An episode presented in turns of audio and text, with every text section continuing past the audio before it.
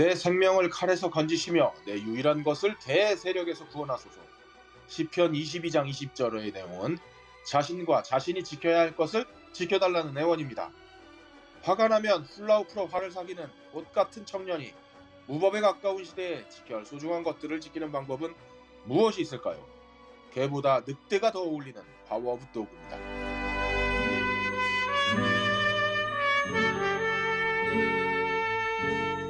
전 세계 영진공 청취자 여러분 반갑습니다. 그럴 거입니다. 어, 2021년이 얼마 남지 않았습니다. 오미크론 덕분에 2022년도 코로나19와 계속 할 것 같습니다. 건강에 유의하시고 지켜달라고 하는 건 좀 지키고 살았으면 좋겠습니다. 오늘 참여한 의원들 소개하겠습니다. 어, 소를 키우는 것도 아니면서 소고기는 과잉 섭취하고 있는 함장님 나오셨습니다. 안녕하세요. 소고기 성애주의자 함장. 소로 태어났다면 시수스로 행복한 삶을 마감할 수 있었던 해비조님도 나오셨습니다. 네? 뭐, 그 무슨 소리예요? 아니 원래 덩치가 크고 이러면 원래 씨그 종마나 이런 걸로 어, 번식에 유리하잖아. 네, 인류학 박사 해비조입니다. 재미도 없고 감흥도 없고 도대체 걸리면 그러니까 혹시 3분 전 한 5분 전에 써. 자, 1925년에 한창 청년이었던 헐랭이 님도 나오셨습니다. 안녕하세요. 어, 오늘 단 초라네요. 엽기 민원 님이 어, 파워 오브 도그를 하자고 해놓고서 이놈 잡아야 돼 이놈. 안 와버렸어요. 이게 뭐 먹튀도 아니고 이거 잡아야 돼 이놈. 그러게. 야, 저는 제인 캠피온 영화를 어, 유일하게 본 게 피아노인데 아, 그 아직도 기억나요. 그게 그 도대체 언제적인지도 잘 기억이 안 나는데 종로 3가 피카디리 옆에 피카소 극장이라고 있었잖아요. 혹시 기억하시는 분 계십니까? 아그 어, 이거 대답해야 되는 거야? 네. 아, 전, 전, 전 모릅니다. 2조 시대 때 얘기 어우, 아. 그, 어린 저는 잘 모르겠네요. 예, 아, 그 피카소 극장에서 개봉했었어요. 그거, 그거, 피아노를. 음. 그래서 봤던 기억이 나네요. 아, 근데 뭐 다른 줄거리는 잘 기억 안 나고 그 주인공의 딸이었던 여자애가 옆구르기 하는 장면밖에 기억이 안 나요. 손목 자르는 거 기억 안 나요? 아, 잘 모르겠어요. 잘 기억 안 나는 것 같아요. 음. 그런 게 있었던 것 같기도 하고 누군가가 장면을 얘기하면 어렴풋이 기억은 나는데 너무 오래된 영화였네요. 음, 음. 예, 파워 오브 도그 다들 어떻게 보셨는지 궁금합니다. 해비조님. 어, 예, 이 영화가 알고 보니까 스릴러더라고요. 아, 네.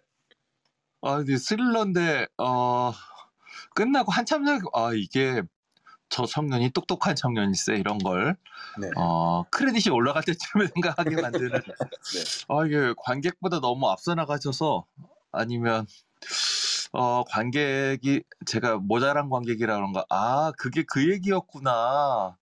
크레딧도 올라갈 때쯤 돼서 떠올리게 돼서, 어, 그렇구나 했던. 근데 음. 생각보다 저는 긴장감이 있었어요, 영화가. 네. 근데 왜 긴장을 하는지 그걸 나 그- 끝까지 몰랐어.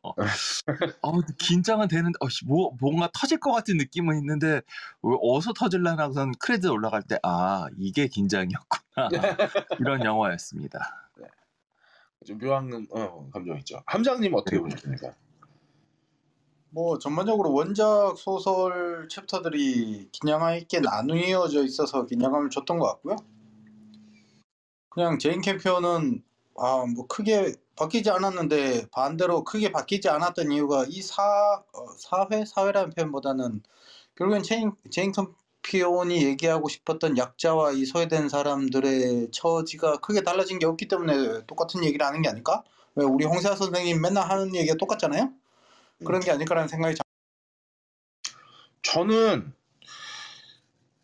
전체적으로 그 뭐 제인 캠피언의 영화를 한 편밖에 못 봤기 때문에 게다가 그것도 너무 오래전 일이라서 잘 기억이 안 나서 이렇게 얘기할 수밖에 없는 것 같은데 그때 이야기했던 거랑 뭐가 달라졌지? 예, 그러니까 함장님이랑 비슷한 결이긴 한데 그러면은 뭐 기법적인 측면에서라든지 아니면 주제 의식이라든지 이거는 또 얼마나 바뀌었지라고 생각해 보면은 크게 달라진 게 없는 것 같아서 어 뭐라고 그래야 되나 좀 그렇게 신선한 느낌은 아니었어요. 그래서 좀 어, 어, 신선한 신선한 거는 있었던 게 예. 캐릭터를 남자를 세- 내세워서 했다는 거? object가 바뀌었다. 어, 그렇게 볼 수도 있겠고. 헐랭이 형님 네. 주시죠. 구 이건 이제 개봉한 지 얼마 안 됐잖아요. 네. 그래서 얘기하기는 좀 조심스러운데 좀 많이 보는 분들에 따라서 그분이 가지고 있는 입장 차이에 따라서 어떤 분은 굉장히 화가 날 수도 있고 어떤 분은 뭐 혼자서 이렇게 씩 미소 지을 수도 있는 그런 작품인 것 같아요. 그런데 이게 원작이 있죠. 음. 토마스 세비지가 쓴 소설인데 이게 67년도작이에요. 음. 그러면 지금 제인 캠피언이 연출했던 의도와는 아무 상관없이 쓰여진 소설 같거든요. 그런데 그걸 이제 새로운 그 제인 캠피언만의 어, 연출 철학을 가지고 이 영화를 만들어내신 것 같은데 음. 일단 제일 먼저 든 느낌은 그 이게 무슨 CSI 오스트레일리아 버전, 버전인가 오히려 CSI로 봤을 때는 되게 넓고 오히려 엉성한 작품 같아 보이고 음. 그 다음에 굉장히 양날의 검 같아요. 그 맨 이제 뭐 스포를 최대한 억제하자면 그 마지막 장면에 그 남아 있는 세 사람이 서로 그 거리는 좀 떨어져 있지만 서로 미소 짓잖아요. 서로가 서로를 보면서 과연 이게 그 누구한테 주는 경고인 건지 아니면 저렇게라도 그 공동의 적이라고 할 수도 없을 텐데 그 공동의 적을 제거한 거에 대한 서로의 그 회심의 미소인지 그게 굉장히 헷갈렸어요. 음. 그리고 제인 캠피언 이분이 지금 계속 그 얘기하고 있는 것들이 예전에 피아노라든가 피아노는 사실상 그 억압받는 여성 그분 그리고 또 몸이 불편하신 여성이 스스로 자의식을 얻고 그를 통해서 자신의 삶은 자신이 결정해 나가는 그 과정을 보여줘서 그게 에, 결정적으로 수상의 음. 어, 이유가 됐었잖아요. 네. 근데 그 뒤로 만들어지는 작품들이 보면은 그 피아노의 계속 변주곡 같은 그런 느낌만 주셨는데 지금 뜬금없이 67년도 소설을 가져와서 지- 그 어, 각색하셔가지고 연출을 하셨는데 어 이거는 제 개인적인 생각입니다. 굉장히 조심스럽게 생각한 저기 말씀드리는데 저 이거 보면서 그냥 고유정 생각났어요. 음. 그래서 야 이거 좀 이상하다 싶은 그런데 지금 뭐 오스카에서는 이걸 뭐 작품상 뭐 후보로 올리네 많이네 이러는데 와 이게 그, 그렇게까지? 라는 생각이 들 정도고 근데 요건 이제 제 개인적인 생각이고 재미로 봤을 때 그닥 재미는 없었고 음. 촬영은 꽤 좋았어요. 뭐 워낙 뭐 그 담아내는 그림들은 잘 담아내시는 분이니까 그거 이외에는 뭐 딱히 이게 무슨 작품일까라고 설명하기도 어려울 만큼 굉장히 혼란스러웠어요. 그렇습니다. 네. 저는 이 그러니까 주제를 가지고 얘기를 한다면은 이미 2000년도에 아메리칸 뷰티라는 아주 걸출한 영화가 있는데 어, 이 피, 필과 그 저기 피터의 이 대립각은 사실 아메리칸 뷰티에서 너무나 잘 보여주지 않았나요? 그래서 이거를 동어 반복할 이유가 없다라는 느낌도 들었어요. 그래서 그 좀 저한테는 이 영화가 뭐 그러니까 다른 사람의 시선에서는 어떻게 보였을지 모르겠지만 좀 동어 반복 같다라는 느낌을 지울 수가 없었어요. 네, 아메리칸 뷰티의 어떤 면에서요? 저도 아, 그- 전혀 못 이어가겠는데 아 그래요? 아 네. 저는 그 왜 그 옆집 남자 있잖아요. 그 대마초 케빈 스페이시와 그 옆집 남자와의 그 관계들, 그러니까 예를 들어서 그 동, 아 이걸 이거를 영, 예, 동성애 코드에 관련된 얘기들이라면 이미 그걸 너무 잘 이야기하고 있지 않나요? 분위기도 비슷하고. 근데 이거 네. 지금 그 아니 그걸 떠나서 나 지금 굉장히 그 넷플릭스에서 그 짧게 설명해 놓은 것들 있잖아요. 네네. 그 저기 그 플- 플롯도 아니고 뭐 짧게 이렇게 네. 가이드 비슷하게 써놓는 것들을 보면 그 여기서 주인공이 그 여주인공과 그 여주인공의 아들을 네네. 뭐 엄청나게 괴롭힌다라고 써놨거든요. 네. 근데 뭘 봐서 괴롭혔다는 거야? 영화 내용 영화를 본 거야? 왜 싶을 정도로 네. 원작에서는 어떨지 모르겠는데 실제로 여기서 필이 도대체 누굴 어떻게 괴롭혔어요? 이해가 안 가더라고. 음. 아니 이게 말로. 아니 애가 좀 예민해. 어. 어, 그리고 사람들하고 잘 못 사겨. 그리고 예전에 음. 자기가 이미 사람들에게 있어서 얘도 엄청나게 상처받은 애잖아요. 네네. 그럼 그, 그 정도도 못 견뎌? 뭐 이런 생각이 들, 정- 들더라고요. 음. 그러니까 아, 그래서 저- 음, 얘를 그러면 그런 대접을 해야 돼? 얘한테? 뭐 그런 생각이 좀 들었어요. 음. 근데 저 저는 왜 그 아메리칸 뷰티 얘기를 했냐 하면 결국에는 그 그 아 그 그 크리스 쿠퍼가 왜 그 저 왜 걔 이름이 뭐야 갑자기 기억이 안 나 왜 저 저 케빈 스페이시 한테 키스를 하고 원래 그 프랭크가 되게 권위적이고 그 저기 가부장적인 사람이었잖아요. 그러니까 이 역할이 사실 되게 많이 오버랩이 됐어요 저는. 이 파워 오브 도그의 필과 그 저기의 관계가 피터의 관계가 필과 누구? 필이요? 예 피터 아들? 아들 예 음. 그래서 예, 아니 근데 여기 아니 가만 있어. 이거 스포로 가도 돼? 이거? 아 지금부터 그러면 스포를 어, 하시죠 스포, 예. 스포로 한번 가봅시다. 네 여기 제인 캠피언 어, 책을 안 봐서 모르겠는데 제인 캠피언 연출한 거에 따르면 네. 그 로즈하고 아들하고 네. 전 남편서부터 필까지 다 죽이는 거잖아요 지금 공모해서 네. 그러니까 이게 그리고 그 로즈 같은 경우는 실제적으로 음. 자기가 원하는 걸 얻기 위해서 뭐 학 뭐 모든 책략을 다 동원해요. 음. 실제로 내가 보기에 그 알코올 쪽도 실제로 그 로즈 술 안 먹거든. 네. 그 저기 필한테 보여주려고 일부러 보이는 데서만 술을 먹잖아요. 음. 어, 그런 식으로 해가지고 그, 그 조지를 꼬셔가지고 음. 그냥 자기들끼리 그 필을 살해하는 거잖아요. 음. 이게 제인 캠피언이 원하는 그런 가치냐고 나는 음. 그게 정말 헷갈린다고. 아 로즈가 보는 앞에서만 술을 먹는 거였어요? 예. 음. 저는 저는 그 부분은 동의하기 어려운 게 야외에서 먹을 때는 필이 보는지를 걱정하면서 먹었던 것 같고 네, 몰래 먹었던 거잖아요. 어, 실내에서 몰래서 먹었거든요. 그래서 아 근데 이게 이- 이 캠피언이 계속 복선을 까는데 그 로즈가 처음에 그 제시 꼬실 때 조지 꼬실 때 나 술 안 먹는다 그러잖아요.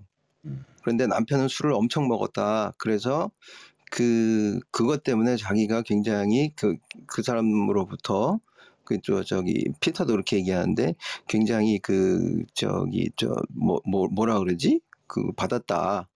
어뷰징을 받았다라고 계속 얘기하잖아요. 그러면서 그 조지가 어, 어떻게 로즈가 이렇게 술이 취하게 만들었을까라고 그것의 원인은 필이라고 계속 그 꼬셔대는 그렇게 계속 깔아대는 그쪽으로 만들어진 그거라고 저는 해석했어요.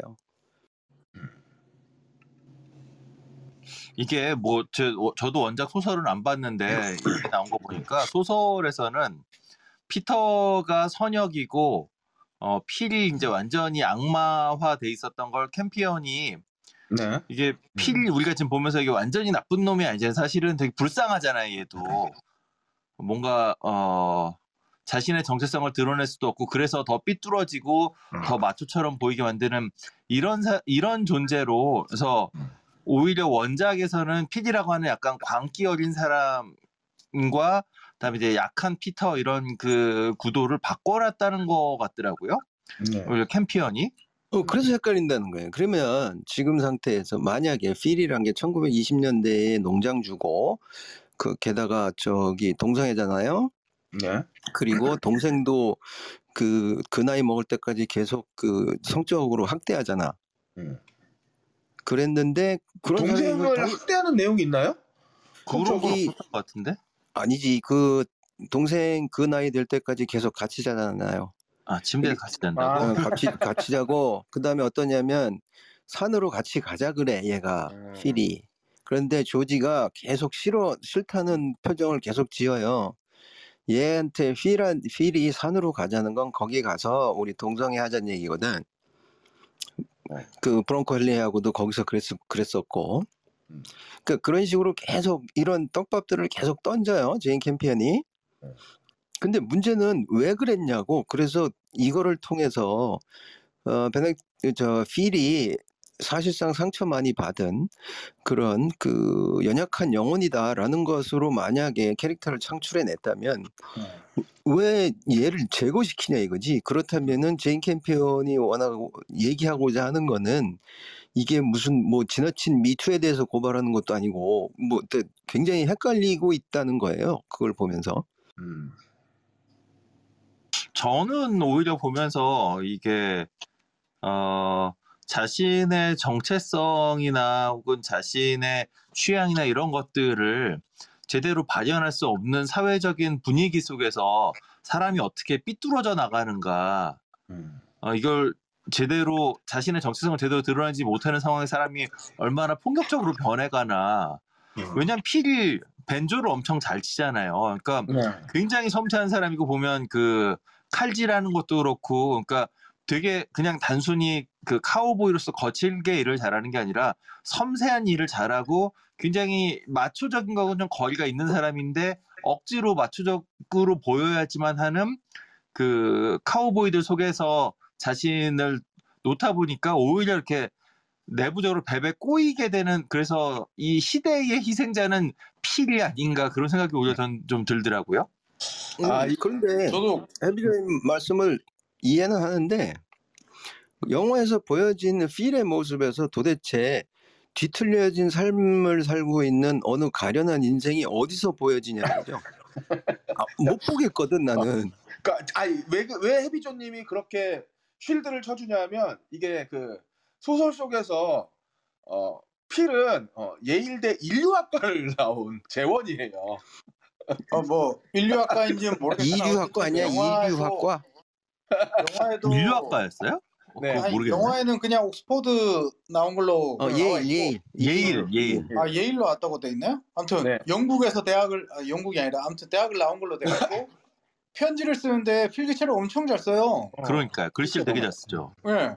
그리고 왜 동생한테 예, 프랑스어로 아무르를 얘기하잖아요. 근데 동생은 그걸 몰라. 그리고 음. 키도 커. 그리고 아, 키는 뭐 인류학이 아니고 그 클래식 고전 음. 고전학과 나왔는데 거기 고전 문학을 한 거죠, 그러니까. 어, 그렇지 고전 클래식 문화 했다고 그랬는데 진짜 얘가 굉장히 인텔리전트하고 음. 그 다음에 예술적 소양도 많고 음. 그리고 굉장히 예민했던 애잖아요. 거기서 그려지는 데를 보면 그런데 얘가 결국 그렇게 지금 그 뭐 뒤틀렸다고 할 수 있는 그렇게 만들어진 사건의 계기는 그거 아니에요? 그 동성애? 네. 그, 응, 그렇지. 그걸로 인해서 얘는 이제 자기를 폐쇄시키고 그, 그 남성성의 가장 큰 상징이 될 수 있는 카우보이 쪽으로 자기가 들어가 버린 거잖아요. 그렇죠. 네. 예. 그래서 내가 보기에는 얘가 피해자지. 그 얘, 얘를 왜 제거하냐고 도대체 니들 셋이 공모해서 나는 그게 이해가 안 간다는 거지. 그럼 이걸 통해서 뭘 보여주려고 한 거냐, 제이는. 그게, 그게 굉장히 아직도 궁금해요. 음. 음, 그냥, 어, 모르겠어요. 뭘 보여주려고 했을까? 근데 전, 뭐 조금 딴 얘기인데, 보면, 그, 저, 필은 계속 고전적인 방식으로 카우보이들하고 같이 몸을 몸으로 뭘 하는 거를 하고 있는 거에 비해서 말도 잘 못하고 왜 조지가 계속 버벅대잖아요 말할 때 말 더듬고 음. 근데 그런 조지는 차 타고 나가서 계속 주지사를 데리고 오고 그러니까 뭔가 그 어, 거버너를 데리고 올 정도로 이 양반은 나름대로 이제 변화하는 시대에 어떤 식으로건 적응해 나가려고 하는 사람이라고 한다면 필의 경우는 자신의 정체성에 대한 고민은 고민에 휩싸였긴 한데 그러한 변화하는 시대나 혹은 자신의 뭐를 바꿔내는 것에 대해서 되게 주저하는 그래서 되게 불쌍한 존재이긴 하다. 그리고 음. 불쌍한 존재인 동시에 시대의 그냥 희생자로 만들어 버린 게 아닐까. 어, 근데 긴 합니다. 이게 보시면 그, 그 주지사를 만날 정도의 집안이란 말이에요. 음. 버뱅크 집안이. 그리고 거기서 그 나오시는 그 두 분 부모들의 그 애, 아기, 자기 자식들을 대하는 태도에서 보면 그분들한테서 우리 집안의 기동은 필이에요. 음. 근데 얘가 불행한 사건으로 인해서 사회에서 탈락을 해버렸어요. 그렇죠. 그죠? 근데 조지는 계속 그 필한 필보다 열등하다고 느껴지면서 부모들도 얘를 열등한 애로 계속 취급을 하고 음. 계속 밀어내고 있어요. 그 조지한테도 필을 제거해야 될 이유는 있어요. 그 자리를 내가 차지해야 되니까. 그래서 그러한 그 저 떡밥이나 그러한 장치들을 계속 제인 캠피언이 67년도에 그 낡은 소설을 가지고 계속 만들어냈단 말이에요. 음. 그리고 나서 결국 결론으로 가는 건 뭐냐면 왜 고유정으로 가냐 이거지. 그 아직까지도 나는 모르겠다는 거야 지금. 고유정은 좀 아니, 다. 근데 이건 내가 봤던 거니까 음. 내가 보기에 로즈하고 피터는 공모에서 네. 전 남편을 죽였어요. 음. 그리고 거기에 피터가 결정적인 역할을 했어요. 왜냐하면 자기가 발견했다 그러거든. 음. 그러니까 어떻게든 자기들이 그렇게 해놓고서는 피터가 발견한 것처럼 만들었겠죠. 그리고 나서 계속적으로 그 조지가 자기들한테 접근을 하니 로즈가 로즈한테 접근을 하니 로즈가 저 그 저기를 내 것으로 만들어야 되겠다라는 그 생각으로 접근해가지고 음. 필을 제거해야 되잖아. 조지 입장에서도 필이 제거돼야 얘가 모든 걸 다 가져갈 수 있잖아요. 음. 그러니까 거기서 필이 이건 저 전형 저 그냥 저 전부 영화 속에서만 얘기하는. 필이 로즈한테 괴롭힌 게 하나도 없어. 음. 걔한테 벤조 실력 뽐낸 거? 음. 맞아. 그리고 어 그리고 저기 하잖아요. 욕. 응, 아니 그러니까 욕한 게 아니야. 그냥 당신이 누군데 나한테 날 보고 저 아주버님이라 부르냐 이 정도잖아. 네. 아 근데 그거는 상당히 듣는 사람에 따라서 되게 상처받고 모욕받을 수가 있죠. 그래서 죽여? 아, 뭐야 그, 얘? 아 그, 그래 그래서 그런 의미에서 제가 궁금한 게 하나 있어요. 누가 어머님이야? 누가 어머님? 그러니까. 그러니까 이게 한국 막장 드라마면 벌써 집단 학살이야 이거. 그러니까 제가 아까 전에도 아메리칸 뷰티 얘기를 하면서 프랭크와 필이 되게 비슷한 역할을 하고 있다라는 얘기를 드렸는데 사실 저는 그것까지는 아주 전형적인 어떤 그 자신을 감추기 위한 어떤 그 성의 정체성을 갖고 있는 사람들의 행동 오케이 인정하겠어 이해하지는 못하겠지만 근데 저는 진짜 이해할 수 없는 게 피터예요 얘는 그, 그 엄마가 닭, 닭세 마리 잡아 그럼 아무렇지도 않게 닭 잡고 그러니까 해부 막 하고 되게 손에 피 묻히는 게 전혀 두려워하지 않는 애인데 그런 어떤 울분이 생겼을 때 맨 처음에 그 필에게 모욕을 당했을 때 얘가 화를 어떻게 사귀냐 하면 훌라후프를 한단 말이에요. 그게 가능한 건가? 그러니까 되게 그렇게 냉정하고 어떤 그 사륙이나 이런 거에 대해서 큰 거부감이 없는 사람이 자신이 받은 모욕이나 이 화를 참기 위해서 뒷뜰에서 훌라후프를 한다는 건 이해할 수가 없는. 아, 그 모든 사람이 껄림처럼 화가 난다고 뭘 부수고 그러지 않아요. 아 그래요? 아, 저기- 훌라후프는 좀 너무하지 않았나? 아니 피터의 심리는 네. CS 길반장 지휘하시던 CSI에서 보면 이런 애들 많이 나와. 훌라후프를 하다가 살인을 계획하진 않잖아요. 지금 생각해봐. 일단 동의하기 어렵고요. 그러니까 어, 울분이 찼을 때 땀을 내고 싶은 사람이 훌라이프를 돌릴 수 있죠. 어떤 사람은 줄넘기다. 어. 그리고 저는 헐랭이님이 억측을 한다고 생각하는 이유 자체가 얘가 그렇게 어리고 연약한데 아비는 그러니까 전 아비는 목을 매서 죽었거든. 그럼 그 몸을 끌어올리고 이렇게 할 수 있는 완력이 있어야 되는데 얘가 그 정도 완력은 없어 보여요. 그거 엄마가 했다고 그걸 엄마가 했다고 그래서 저는 헐랭이님의 주장이 억측이라고 생각하는 바입니다. 예. 그리고 그 피터 역을 맡은 그 코디 스밋 맥피가 힘이 없어. 아, 그러니까 난 이거는. 꼭 코멘트하고 꼭 코멘트하고 가고 싶은 부분인데 예. 그 키얼스틴 던스트가 자꾸 아들 부른 피터 피터 할 때마다 나는 스파이더맨이 계속 떠올라가지고 집중을 못하더라고. 아 이- 이거는 좀 저- 다른 말이긴 한데 너무 슬펐어요. 어, 그 커스틴 던스트가 나의 나그 브링에도 네그 커스틴 던스트가 이젠 없어. 세월이 무상하게. 자 자 자 네. 정리 정리합시다 정리합시다 네 정리. 그 솔직히 뭐 이 영화를 보면서 이런 해석 저런 해석 다 할 수 있겠죠 뭐 그 우리가 제인 캠피언의 손바닥 안에서 놀아나는 거겠지만 음. 그런데 일단 제가 보기에 이거 영화로서 과연 그 뭐 어떤 어, 평을 내릴 수 있겠느냐 아니면 내 개인적으로 어떻게 생각할 수 있겠느냐라고 보면 사실상 이거 영화로서는 그닥 그렇게 어, 권하고 싶지 않은 그런 작품이라고 생각하고요. 어, 그냥 경치 멋진 그 풍광, 뉴질랜드의 멋진 쿵- 풍광 보실라 그러면 아주 딱인 영화긴 한데 뉴질랜드가 아, 아니라 몬테나주예요. 뉴질랜드야 로케이션 뉴질랜드예요. 아, 로- 아 로케이션이 아 어.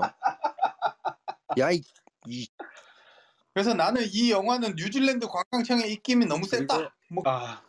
그 영화 시작할 때부터 뉴질랜드의 그 저 어. 뭐야 지원 있었다는 거 계속 나오잖아요. 그리고 이게 아마 그런 그 이분 저 작위 받으셨잖아요 호주에서 저기 제인 캠피언 음.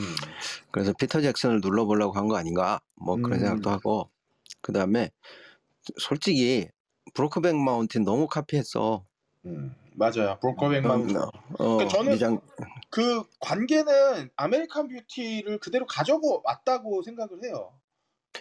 피아노에 그 두 남자와 그 사이에 낀 여자 그쵸? 음. 이, 이 structure에서 달라진 게 없어요. 그냥 서부야. 저기 장소가. 그냥 껄림이 동성애 영화를 아메리칸 뷰티밖에 안 봐서 동의합니다. 브로크백 마운틴도 봤습니다. 그러면 여기서 브로크백 마운틴이 훨씬 더 떠오르기 쉬워야지. 내 말이 그래 겨울 내 말이 결국 그 내가 그 브로크백 마운틴 얘기하게 만들어 왜? 알았어요. 어 알았어. 하여튼 제 입장에서는 그닥 추천하고 싶지 않은 영화입니다. 음. 네. 그럼 이렇게 근데 참 어, 궁금한데 제가 음. 이 네. 피터 역을 맡은 코디 스밋 맥피 이분이 음. 다른 영화 나온 거를 제가 본 적이 없어서 원래 이렇게 말랐어요? 본 아니면 영화 역을 위해서 살을 뺀 걸까요?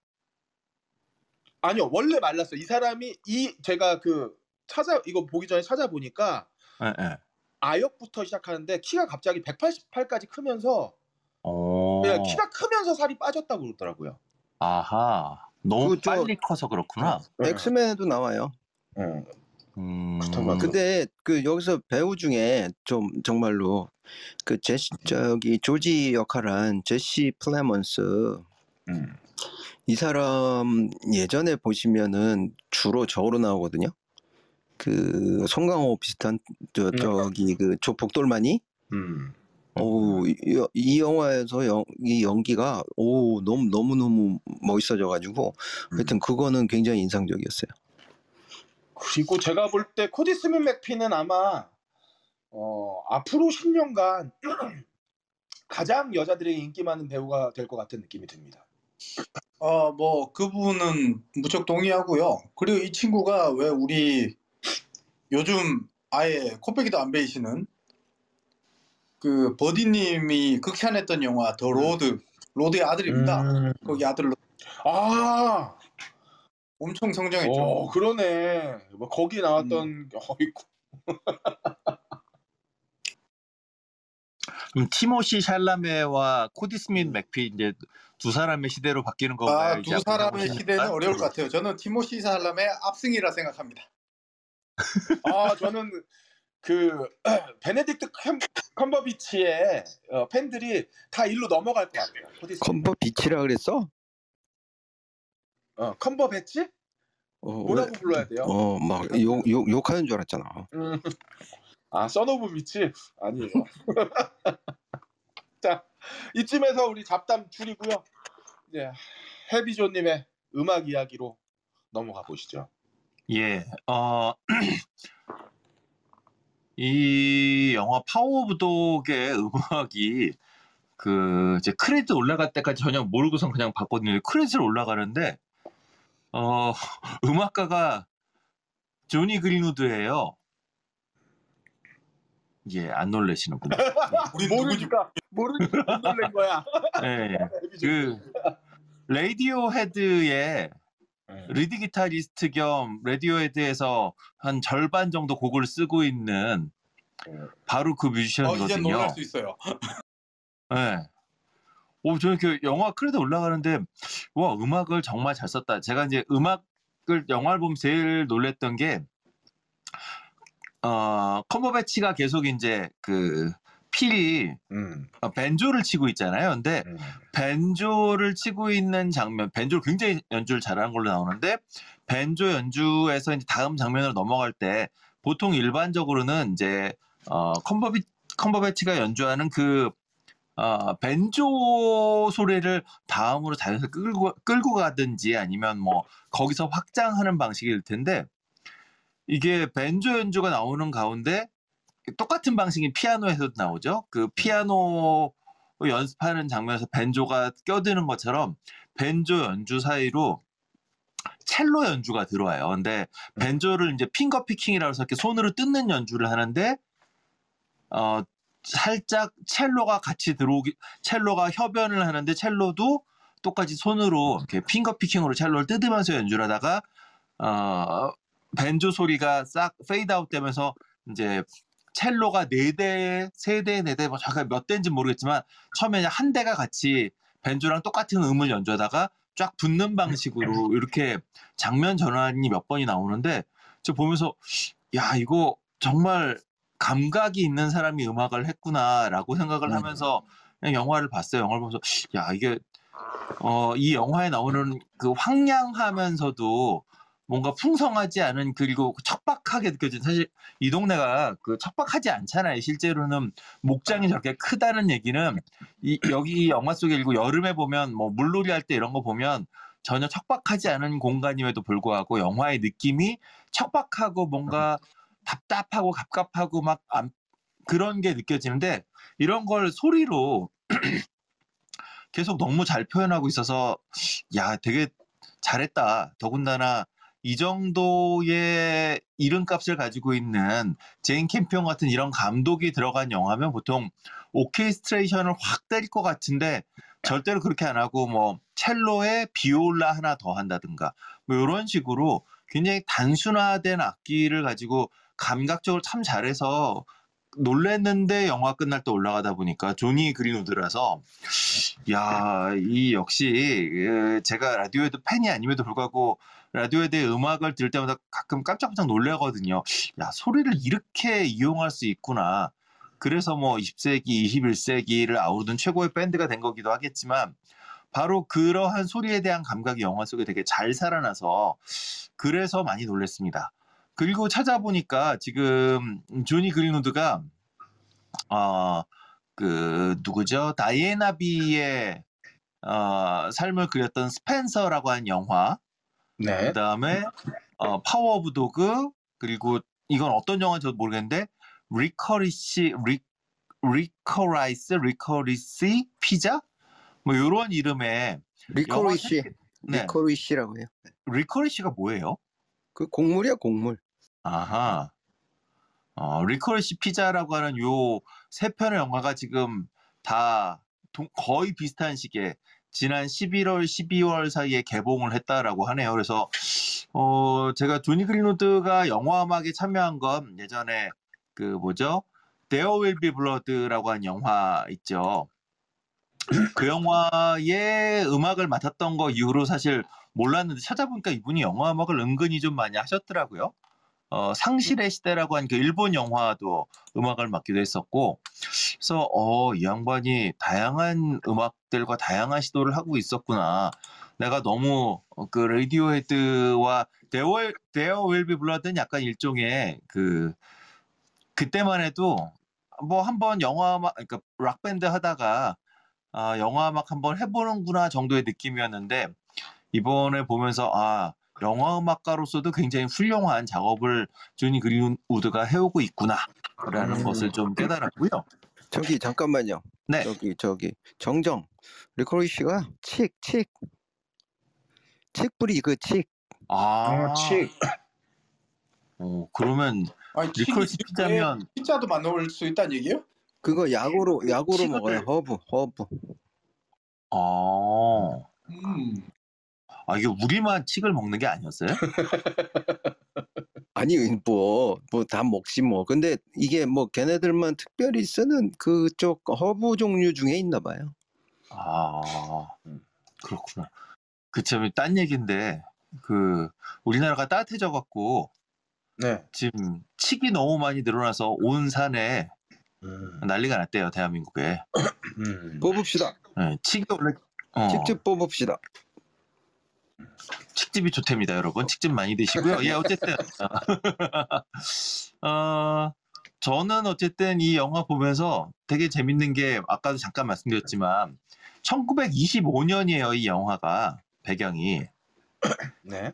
1925년이면 그리고 자동차도 나오고 그럼에도 불구하고 얼마나 이게 그 잘 고증된 건지 모르지만 1925년까지 미국의 시골은 이랬구나.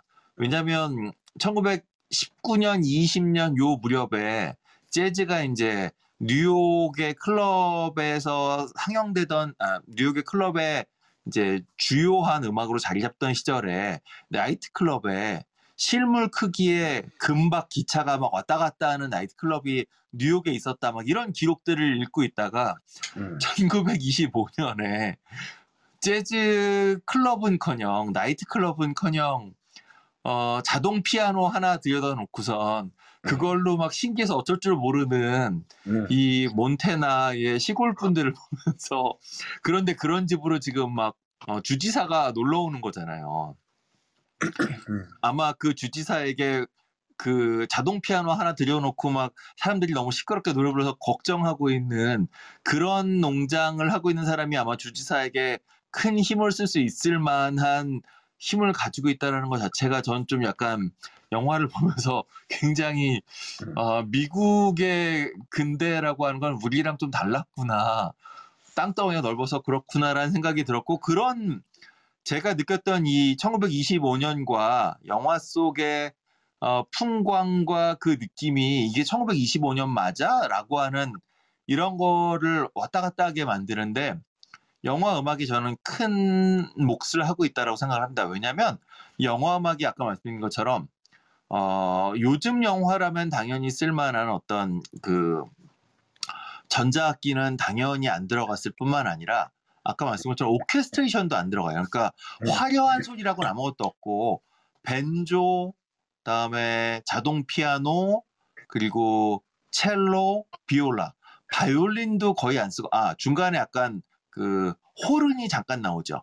근데 호른이라고 하는 악기도 음. 생각해 보시면 이게 고급스러운 악기가 아니고요. 그 특히 프렌 찾아보니까 프렌치 호른을 썼다는데 프렌치 호른은 사실은 클래식에선 거의 사용하지 않고 어, 재즈에서도 약간 좀 그 삐짜 취급받는 이런 악기거든요. 물론 뭐 그걸 이제 아, 1970년대 이후에 퓨전을 하는 뮤지션들이 뭐 Feels So Good이라든가 이런 음악에 그 프렌치 호른을 전면에 내세우면서 조금 이 악기의 위상이 바뀌긴 했지만 그 전까지만 해도 약간 좀 삐짜 취급당하는 그런 악기인데 일부러 단순한 첼로, 그다음에 음. 비올라, 그러니까 화려하지 않은 악기 그리고 그 오케스트라 안에서도 빛나지 않는 종류의 악기만을 사용해서 영화 음악을 사용해서 영화 음악에 집어넣어서 보는 이로 하여금 영화를 보는 이로 하여금 귀에 들리는 소리가 자꾸만 뭔가 좀 이렇게 화려함하고는 먼 근데 이게 1925년이고 진짜로 자동차 타고 병원 데리고 가잖아요.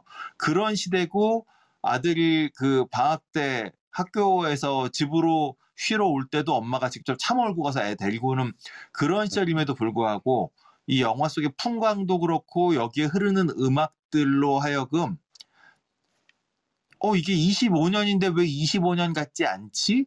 라고 한 이미지를 만들어줬던 것 같아요. 그리고 제가 아까 계속 이제 얘기했던 필이라고 하는 존재에 대해서도 이 양반은 자기의 성 정체성은 그 시대에 전혀 카우보이 시대에 어울리지 않는 그런 정체성이지만 실은 25년이 뭐 당연히 이제 미국이면 여전히 어, 자신의 성소수자가 자신의 목소리를 낼 수 없는 사회이긴 하지만 아마 도시로 갔다면 조금 다른 삶을 살 수 있을 텐데 이 사람은 또 자신의 성 정체성을 깨닫게 만들어준 그 존재가 카우보이였기 때문에 카우보이를 벗어나지 못하는 막 이런 중층적으로 이 사람이 스스로를 계속 이렇게 아, 세상으로부터 멀어지고 또 자신의 정체성도 드러낼 수 없는 그런 슬픈 상황으로 몰아가고 있었던 그래서 어, 더 예민해지고 더 이렇게 난폭해지게 됐던 건 아닐까. 난폭해졌는데 알고 보니까 친절한 남자였는데 필이 그러고 보니까 좀 불쌍합니다.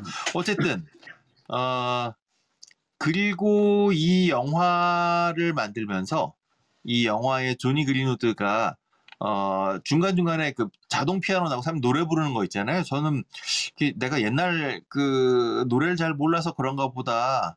그리고 제가 미국 옛날 노래를 알 수가 없기 때문에 라고 생각했는데 알고 보니 아, 조니 그린우드가 만든 새로운 노래더라고요, 이것도. 다만 이제 그 피아노 연습할 때 나오는 그 아, 이제 누구죠? 저기 요한 슈트라우스의 라데츠키 행진곡 요거 한 곡은 이제 기성곡인 거죠. 요 노래 한 곡은 기성곡이고 나머지는 1920년대를 상상하면서 조니 그린우드가 아, 만든 노래들이라는 것이고요. 어, 저는 아까도 말씀드린 것처럼 이 땡땡거리는 요 피아노 소리를 새롭게 만들다 보니까 이 옛날 악, 그 뭐죠 이거 이렇게 종이에다 이렇게 오돌도돌하게 돼 있는 그 자동 피아노에 예. 요거를 아예 그냥 요거를 실제 피아노에다 돌린 게 아니고요. 그게 오히려 신선했어요. 아까 제가 어, 전기 악기를 전기 악기의 소리를 하나도 드러내지 않았다라고 했는데 미디로 그걸 다 만든 거더라고요. 조니 그린우드가. 아, 그러니까 오히려 그 아주 전자 장치를 이용한 샘플링 악기를 사용하는데 그 샘플링 악기의 뉘앙스는 최대한 아날로그, 최대한 과거와 같은 모습으로 어, 만들어졌다라는 것이죠. 그리고 그렇게 만들었기 때문에 이 사람이 만든 이 모든 것들이 어, 1920년대보다 더 과거처럼 느껴지게 만들었다. 는 것입니다. 아, 그리고 그 아까 말씀드렸던 그 벤조 연주 있잖아요. 벤조 연주는 그냥 조니 그린우드가 직접 했더라고요. 어, 벤조 연주도 조니 그린우드가 직접 했고 첼로 연주도 본인이 그 핑거 피킹으로 그러니까 첼로 줄을 손가락을 뜯으면서 연주하는 거 있잖아요. 이것도 본인이 했고 그래서 어 이분이 그 영화 음악 비용으로 아마 조니 그린우드 이름값이 있어서 상당히 많이 받으셨을 텐데 어, 이 영화 음악 가격을 어, 자신의 노동으로 다 떼워서 어, 외부로 나가야 나가야 될 이랬던 그 지출을 최소화시키고 있던 것은 아닌가 뭐 이런 생각도 좀 들었고요.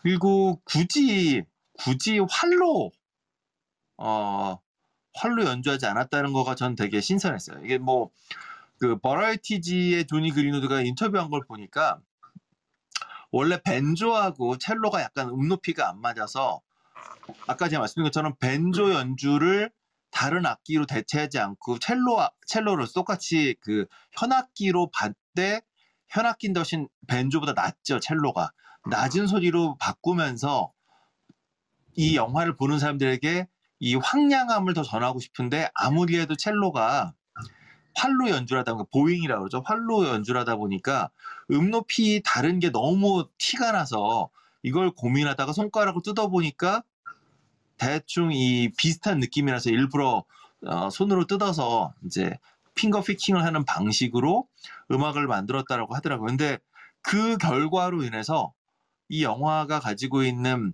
필이라고 하는 이 사람이 어, 희생자인 서스펜스의 희생자인데 이 사람에게 저는 계속 대입이 됐거든요. 음. 그게 아마도 이 벤조를 연주하면서 벤조를 정말 빼어나게 연주하면서 자신이 왜 동생이 안 나타나면 조지가 안 오면 혼자 벤조를 연주하잖아요. 그리고 로지를 괴롭힐 때도 벤조를 연주하고 뭔가 그 자신의 정서를 포- 표현하고자 했던 바로 그 벤조의 손가락으로 뜯는 그 소리를 계속해서 영화에 이 그 첼로 연주로 확장시켜 줌으로써 이 영화의 주인공은 실질적으로 보니까 이게 뭐 주인공을 뭐로 할 거냐는 사실 매우 애매하긴 하지만 결국 살아남은 놈이 주인공 아니겠습니까? 그래서 피터가 알고 보면 찐 주인공이었다 이런 뉘앙스를 주는데 음. 영화를 보는 내내는 필의 그 언제 터질지 모르죠 불안불안한 필에게 자꾸 어, 마음이 가는 이유가 음악이 기본적으로 어, 필의 정서를 확장시키는 방식으로 만들어서 그래서 이게 주연이 네 명이더라고요 이 영화에 주연으로 나오는 게 네 명이란 얘기는 이 네 명에게 다 동일한 어떤 그 역할이 부여되고 있다는 거고 그다음에 필이 워낙 말도 잘하는 걸로 나오고 뭐 어 우리 컴버배치 형은 이번에도 그 터프함을 또 연기를 하시더라고요. 이 형은 잘생김을 연기함에 이어서 어 멋있음을 연기하고 그 카우보이 막 말 계속 타서 이렇게 다리 약간 꾸부정해진 그 자세로 다 계속 걸어다니는 모습 뭐 이런 거 보면 어 대단하긴 한데 실은 영화의 이 큰 흐름은 피터가 잡고 있고 동시에 어, 변화하는 시대와 조응하는 말 잘 못하지만 어, 시대에 조응하는 조지가 또 영화에서 큰 역할을 맡고 있고 음. 피를 이렇게 언제 터질지 모르는 시한폭탄처럼 보이게 만드는 역할은 실은 로즈가 다 하고 있음에도 불구하고 왜 필에게만 자꾸 눈이 갔을까? 음. 저는 아마 그리고 아까 그 헐랭이 형님도 계속 필이 얘가 왜 불쌍한 뭐, 뭐, 뭐 이렇게 나오는 이유가 왜 우리는 전부 조니 그린우드가 만들었던 필에게 감정을 이입할 수밖에 없게 만들어버린 그 음악 때문이다. 아, 캠피언 감독이 하고 싶었던 얘기랑 얼마나 둘이 잘 소통을 했는지 모르겠지만 아 그냥 영화 음악가가 나는 필에게 올인할래라고 하는 순간 아 훌륭한 영화 음악으로 해서 우리는 필과 함께 마음을 쏟으며 필의 희생에 안타까워지는 그런 영화를 보게 된 게 아닌가라는 아. 이야기로 마치겠습니다. 어, 저는 해비조님 말씀 들으면서 되게 미안했던 게 저는 영화 내내 그 필이 연주하는 게 만도린인 줄 알았거든요. 근데 벤조랑 만도린도 분간 못하는 내가 아니에요 기타라고 안 한 게 어디예요? 그러니까 아니 작으니까 나는 기타보다 작으다 만도린을 알고 있어가지고 아 이걸 내가 들을 자격이 있나 이런 생각이 좀 들었습니다. 여기에 저 말고 해, 함장님도 모르지 않았을까요? 벤조라는 사실을? 벤조라면 몰라도 만돌린이 아니라는 건 아 그래요. 어쨌든 그렇고요. 자 우리 다음 주는 뭐 할까요? 아니 다른 분들 얘기 안 들어봐? 아 그래요. 아 맞아. 혹시 우리 이 영화 어, 파워 오브 도그에 대해서 같이 한번 말씀 나누실 분 계시면은 손 흔들어 주세요. 그러면은 같이 이야기 나눌 수 있도록 올려드리겠습니다. 전 도리어 이제 비조님 얘기 하면서 영화를 다시금 곱씹어 보니까 음. 헐랭이님의 아까 주장이 어, 저는 반대한다고 생각했지만 키어 키얼스틴 던스트의 그, 그 기절했던 것도 혹시나 연기가 아닐까 다 연기였다니까. 필의 감정을 어, 이끌어내기 위한 그 결단을 이끌어내기 위한 뭐 그런 방아쇠 역할을 하기 위해서 했던 게 아닐까 킬스턴 그, 그 연기할 때 그 계속 그 누군가를 의식하는 듯한 그, 그 연기를 계속 해요. 방향성. 그래서 이제 그- 그 피를 어, 침실로 끌어들인다던가 분명히 아들인데 그러면서 뭔가 그렇게 취했던 묘한 뉘앙스들 이런 것들이 전부 다 그 자극을 촉발시키기 위한 것들 양념이 아니었나 뭐 이런 의심을 아니 그렇게 지나치게- 자꾸 말씀하시면 전 뭐 다른 영화 본 것 같잖아요. 지나치게. 그 너무 드러내놓고 보통 술 먹을 때 자기 숨기잖아. 근데 온 동네에다가 술병 다 뿌려놓고 나- 사람들 볼 때만 술을 먹어요. 음. 아무튼 그러니까 조니 그린우드 때문에 내가 필한테 지금 감정이입했다는 거잖아. 그렇습니다. 인정, 인정. 조니 조니는 인정. 아, 저는 진짜 그 첼로를 물론 그 첼로보단 이제 어, 더블 베이스를 손으로 뜯는 연주는 많이 하죠. 근데 물론 첼로도 주법 중에 손으로 뜯는 주법이 없지 않겠지만 바이올린도 있으니까 하지만 이- 굉장히 보편적이지 않잖아요. 근데 그 주법을 굳이 이렇게 영화 내내 동원했다는 것 자체가 이 컴버배치가 연주하는 밴조 연주의 확장이 영화 내내 흐름으로 인해서 진짜 컴버배치에게 영화를 보는 사람들이 자꾸 이입하게 만드는 굉장히 중요한 장치가 아니었나 싶습니다. 음. 그 껄림 너무 그 속상해하지 않아도 되는 게 그 컨트리 음악에는 별로 음악에 다 악기가 있어요. 네. 그리고 우리가 바이올린이라고 하는 걸 걔네는. 코드 피들이라 그래. 음. 그리고 그 빨래판 있죠. 대시보드. 네. 아, 옛날 옛날 빨래판 네. 이게 득득득 긁는 소리 나는 거. 그것도 악기예요. 어. 어, 그것도 악기로 연주하고 그 뭐 별걸 다 쓰니까 걱정하지 마. 그 벤저면 어떻고 뭐 그게 조, 조지면 어떻고 뭐뭐 뭐 뭐 오스카 할 수도 있잖아. 형님 크게 위로는 안 되네요. 아, 자, 우리 다음 영화 뭐 할지 고민은 말씀 나누시고 마무리하죠. 저는 사실 해- 저 지옥도 괜찮은데 여섯 개밖에 안 돼요. 40분짜리. 우리 지옥 안 했어? 네, 지옥 안 했죠. 어 그래요? 음. 그뭐 그래서 뭐, 비 조님은 이거 근데 꼭 봐야 되는 드라마 같은데. 아니 뭐 그래요. 꼭, 꼭 보셔야 될 필요가 있을까라는 생각은 드는데 아니 오케이. 인력자로서 할 말은 많죠. 아, 저 그 만화는 봤어요, 예전에. 어, 예. 어, 이- 만화 보셨으면 뭐 굳이 안 보셔도 돼요. 그대로 아니, 음악을 그대로 얘기해야 되니까. 만, 아, 근데 만- 약간 저거는 궁금해. 제가 끝. 김현 배우 김현주 이분이 예전에는 몰랐는데 시간이 지날수록 정말 되게 역을 되게 몰입을 잘하게 만드는 배우라서 네네. 이분이 어떻게 그 역을 변호사 역이죠? 네네 변호사 얘기예요. 어, 어떻게 했을까 궁금하긴 해요. 음. 아, 변호사 역할보다는 무쌍 역할이 더 근데 음, 어, 이분 김현주는 좀, 좀 실망이긴 했어요 아, 여기서. 예. 아하. 일단 뭐 나쁘지 않았는데. 그래서 김, 만화 아니 김신록 씨가 다 쥐어잡았잖아. 끝내 그냥 아, 끝장 그쵸. 내버렸잖아. 응. 라이징 스타가 됐죠. 음. 원래 이 김신록 배우는 그 우리 드라마 괴물에서도 엄청난 역할을 뭐 그렇죠. 그분이 경, 음, 아 그분. 전직 경찰이라 뭐 아, 음, 범죄자 역할을 범죄자의 심리를 너무 잘 알아. 그 시의원과 이혼하신 아니 도의원인가? 그렇죠. 그 러시아 쓰 아 이게 도의원이 아니라 그 깡패 깡패랑. 아니 저 부동산 업자 아, 부동산 개발업자. 걔 깡패죠. 어, 음. 어, 어 동의어이긴 합니다. 네. 동의요. 그래서 뭐 해비조님만 괜찮다면 네네. 지옥을, 어, 하는 걸로. 네 알겠습니다. 제가 우겼으니까 발제는 제가 할게요. 네. 네. 네. 그럼 그렇게 하는 걸로 하고 다음 주까지 건강하게 살아계십시오. 수고하셨습니다. 모두 수고하셨습니다. 수고하셨습니다. 네.